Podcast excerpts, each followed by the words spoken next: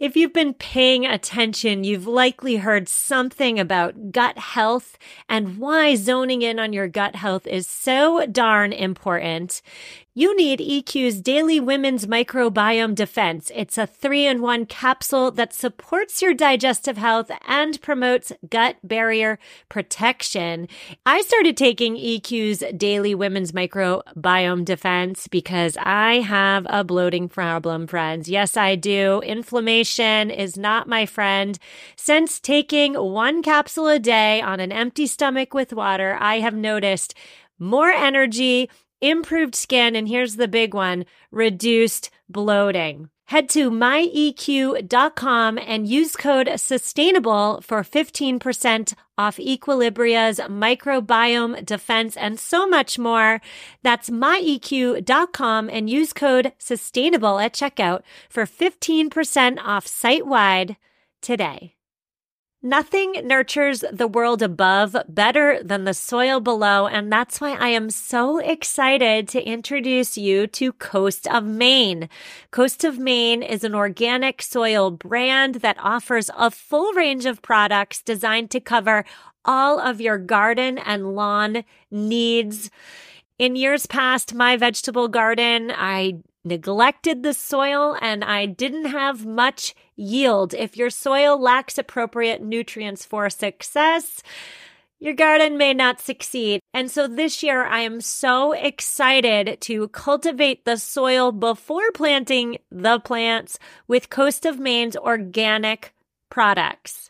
Coast of Maine believes in nurturing relationships with local retailers. So next time you're at your local retailer, look for Coast of Maine products. Get growing. Visit coastofmaine.com to find a local retailer near you. coastofmaine.com. You're listening to episode 59 of the Sustainable Minimalist podcast. You are listening to the Sustainable Minimalist Podcast, a show about living simply and sustainably with your family. Here's your host, Stephanie Seferian. Hey there, thank you for joining me. Spring isn't quite in the air yet, at least not up in the frigid Northeast where I live, but I know it's coming and I cannot wait. You know what spring means. Spring is all about new beginnings in the form of dun dun dun, spring cleaning. And with spring cleaning, of course, comes minimizing and decluttering. On this week's episode, to get ready for spring the second it arrives, we are discussing five roadblocks to decluttering that I hear all the time. And then I'm following those roadblocks up with some practical tips to help you stay on course. I want to get right into it but before I do, I have been talking all about my 14 Days to Zero Waste Kitchens course. If you've been listening to the last few episodes, I know you've heard about it. It is coming and it is coming soon. The course is a roadmap for you to sustainably minimize and organize and then put in place all the zero waste systems you need in your kitchens in just 14 days. Now, the course has a one on one component. So, in order to not completely overwhelm myself, I am only accepting 20 students. So, 20 students, and that's it. If you are interested in learning more and perhaps signing up for early bird access so you know the second the course goes live, you can find a link to all of that good stuff in this week's show notes at mamaminimalist.com forward slash 059 M-A-M-A minimalist.com forward slash 059. Now here we go on to decluttering roadblocks. When it comes to decluttering and tidying up and specifically minimizing, I hear the same five concerns over and over again. They are number one, but what if I need it someday? Number two, but this was a gift. Concern number three.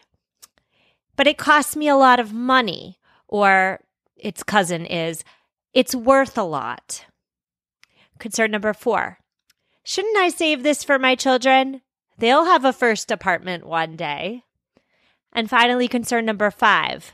But this item has sentimental value. Let's tackle these concerns one by one. The first concern but what if I need it someday? I'm going to address this concern with a personal story. I used to have in my cabinet a trifle bowl. You know what a trifle bowl is, right? It's that fancy glass bowl on a little pedestal that is designed to showcase all the different layers of a trifle dessert. I registered for this bowl before my wedding almost 10 years ago.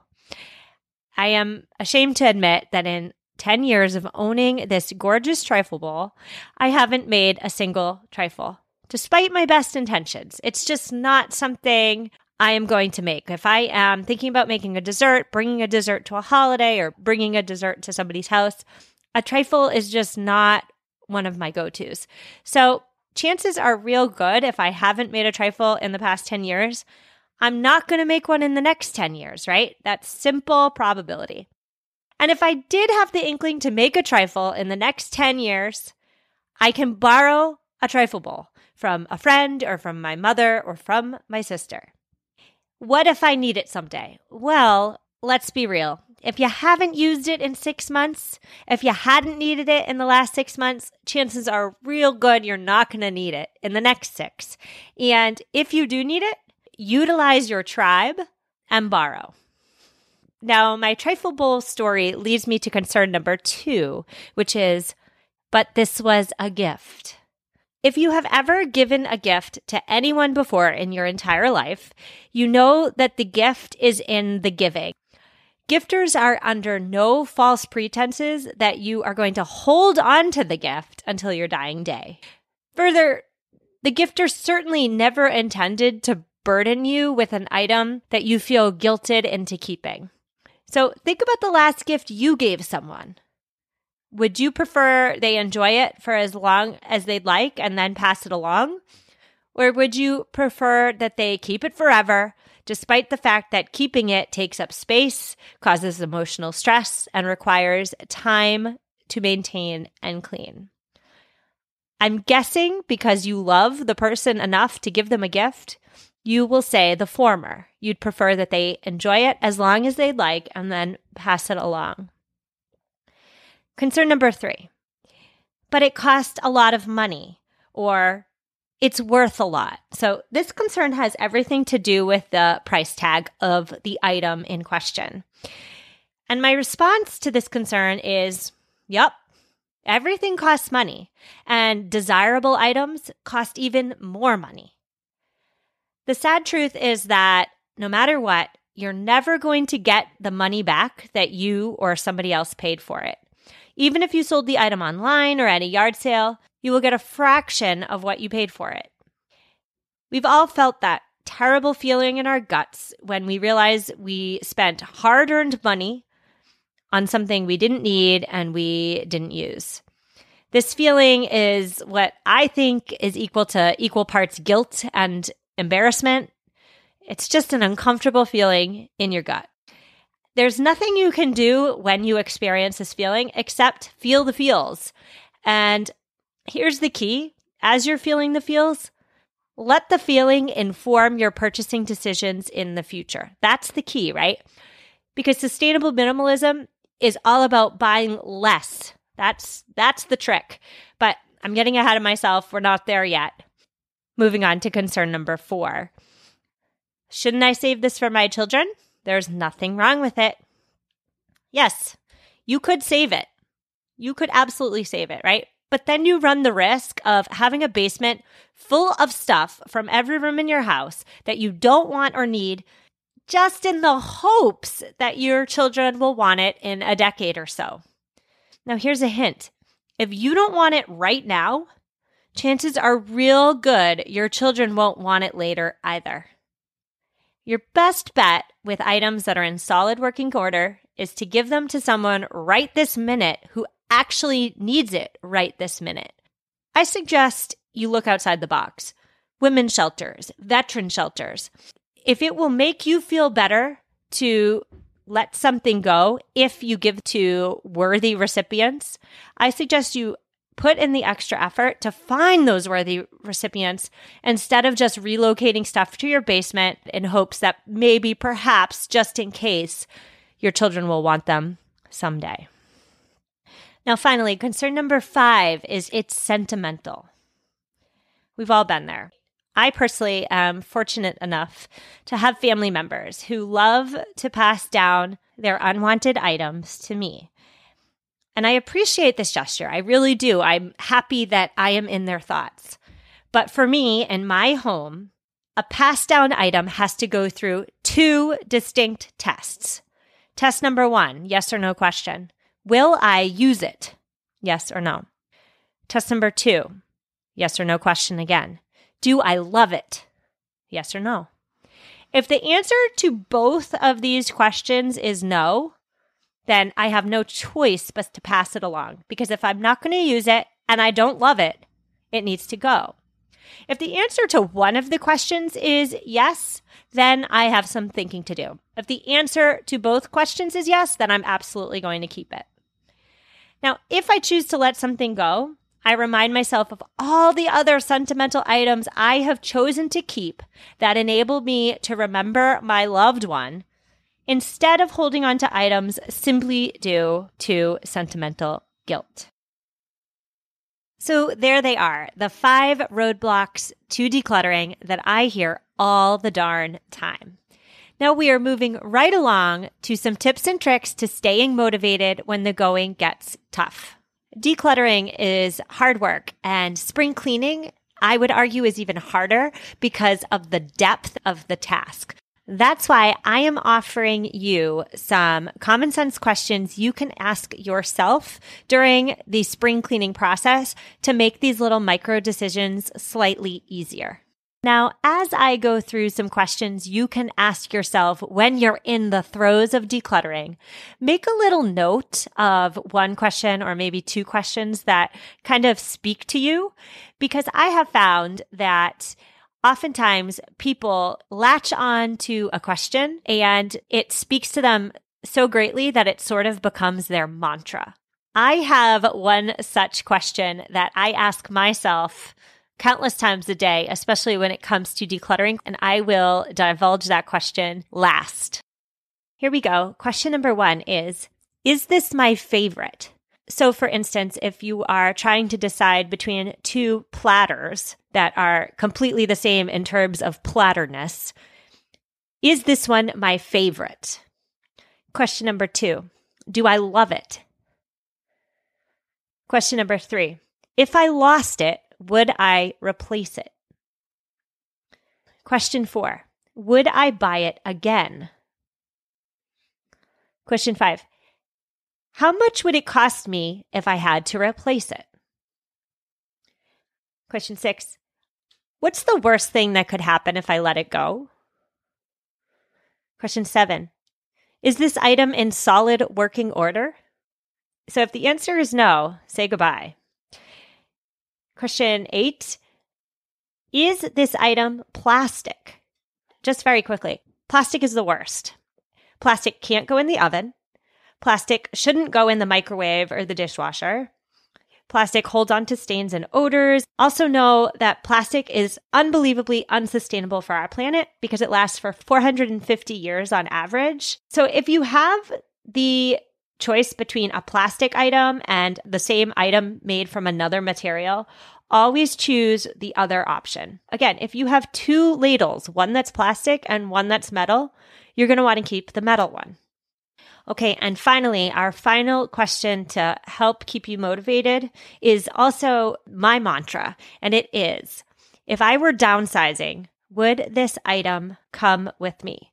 Now, I want to tell you a little bit of a story about this question.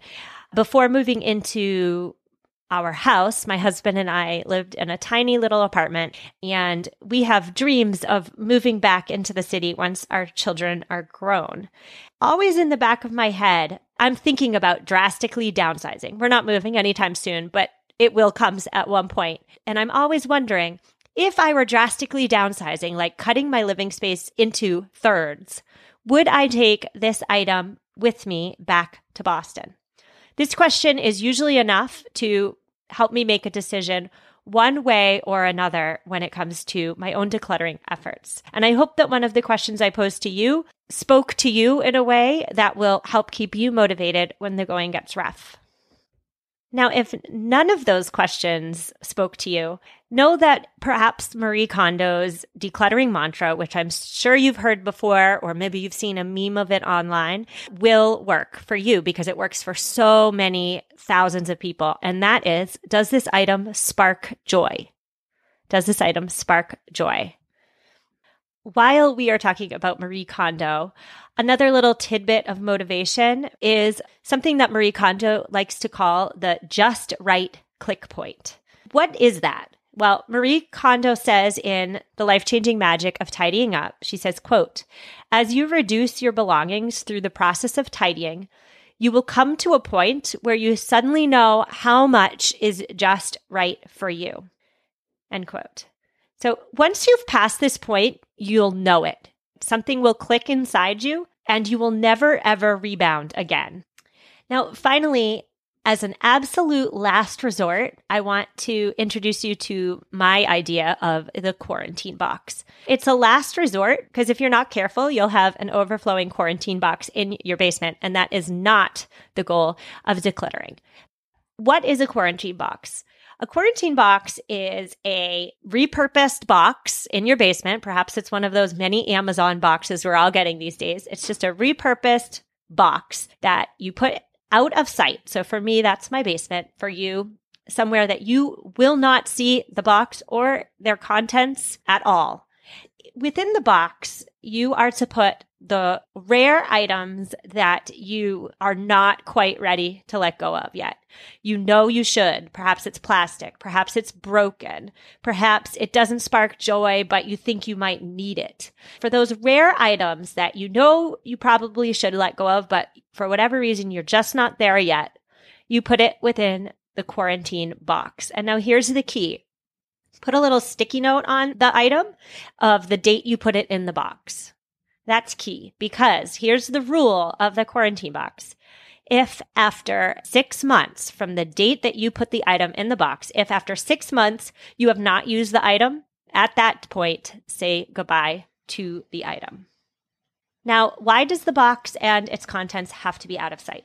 The answer is because if you keep seeing the item, you are going to keep thinking about the item. And you're really conducting an experiment to see if this item truly has a place in your life or whether you're holding on to it for the not so right reasons.